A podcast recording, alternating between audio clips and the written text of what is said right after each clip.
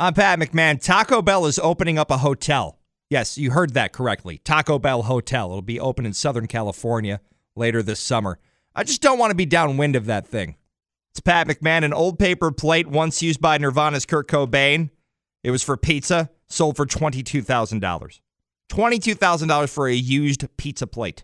A cardigan he also wore during his final photo shoot went for $75,000. I'd prefer the plate because what a story. Like, okay, great, you got a cardigan. I have a plate. Everyone would ask, why is there a plate hanging on your wall?